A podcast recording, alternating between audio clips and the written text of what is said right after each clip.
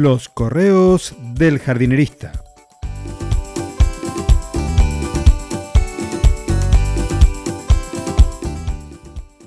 En el episodio de hoy, no, no, no, en sus tres formas.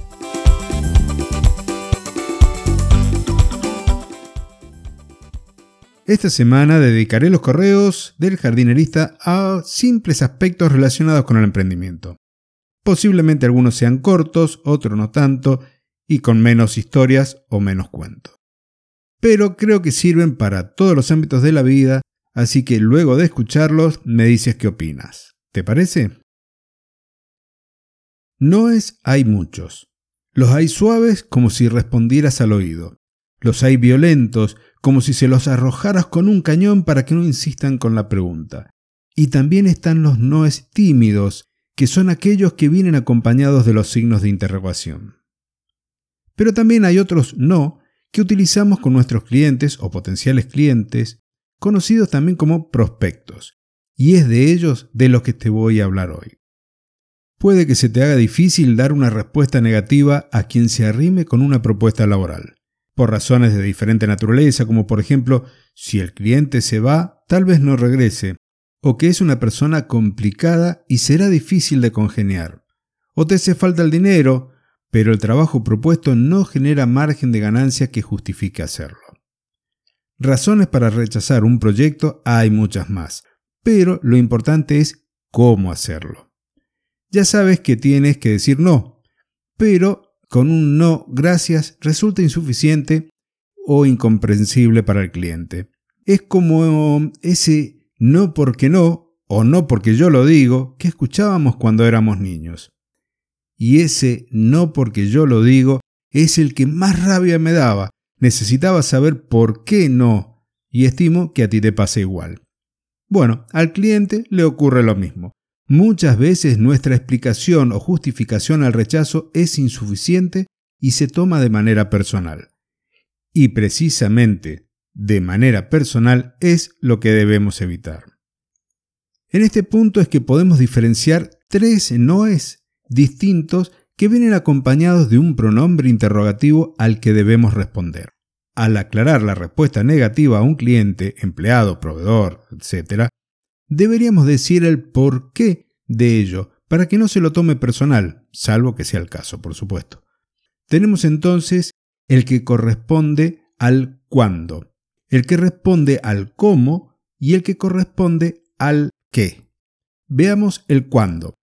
Si la razón es porque el momento de hacer la tarea no es la apropiada para la época, como por ejemplo sembrar el césped en pleno invierno en un lugar con fríos intensos, usaremos el primero, el cuándo. ¿Por qué no hacerlo?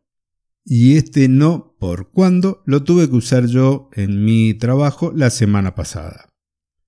Por otro lado está el cómo. Y aquí el recuerdo más vívido que tengo se corresponde a un trabajo rechazado en el 2009.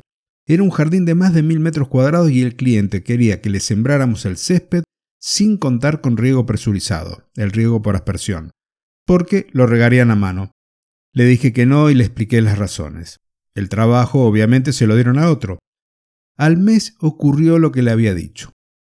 Y como dice el famoso refrán, el diablo sabe por diablo, pero más sabe por viejo, con los resultados a la vista me volvieron a llamar reconociendo mis recomendaciones y realizamos el trabajo. El tercero es el qué y se corresponde a cuando te vienen a pedir un trabajo que no realizas. En mi caso es la poda de altura. No me agrada estar en lo alto de la copa de los árboles o podando una enredadera que llega a un tercer piso, porque ya lo he hecho y en una ocasión estuve a punto de accidentarme. Y esto no ocurrió, entre otras cosas, por haber usado como corresponde los elementos de seguridad. Si no, hoy no te estaría hablando a ti. En este tercer caso, además de justificarme, derivo el trabajo a profesionales que sí lo hacen y a un arboricultor que he tenido la oportunidad de conocer.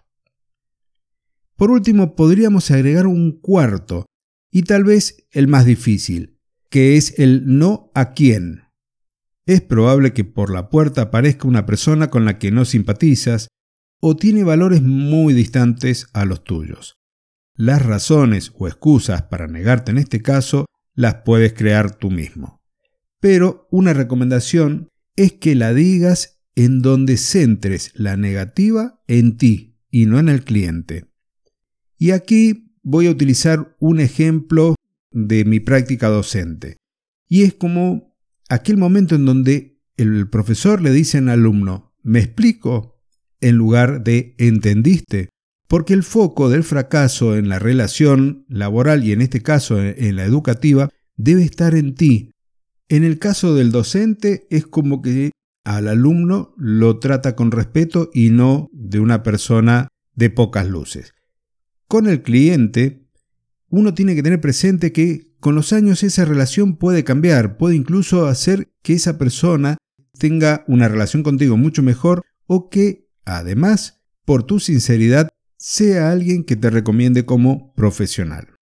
Ahora ya tienes muchas formas de decir tus noes, basta siempre con aclarar la razón. Y algo más que me gustaría agregar como para cerrar este episodio Intenta en la totalidad de las situaciones dejar en claro que si te niegas a realizar un proyecto o trabajo, no pasa por la persona, no pasa por tu cliente.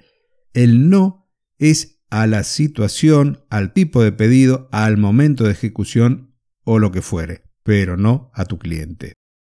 Este tipo de recomendaciones que te estoy dando viene de la mano del desarrollo de la inteligencia emocional.